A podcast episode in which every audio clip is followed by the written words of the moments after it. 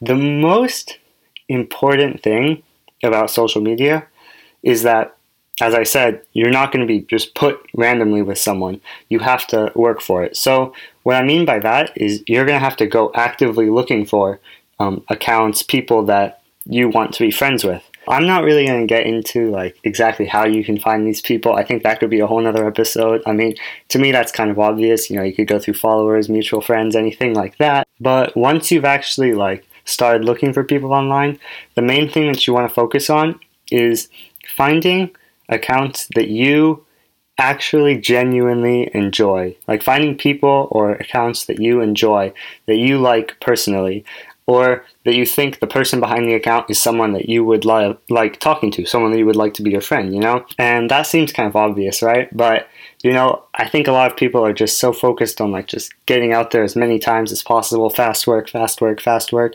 And if you want to make real connections, the number one thing is that it has to be someone that's even worth connecting with. You know, if you're only following someone for like what they can give you, such as like a follow back, you know, maybe they'll go like your posts, maybe you want to get access to their audience or something. Like if you want any of that, like um, you're not really going to create a genuine connection with the person.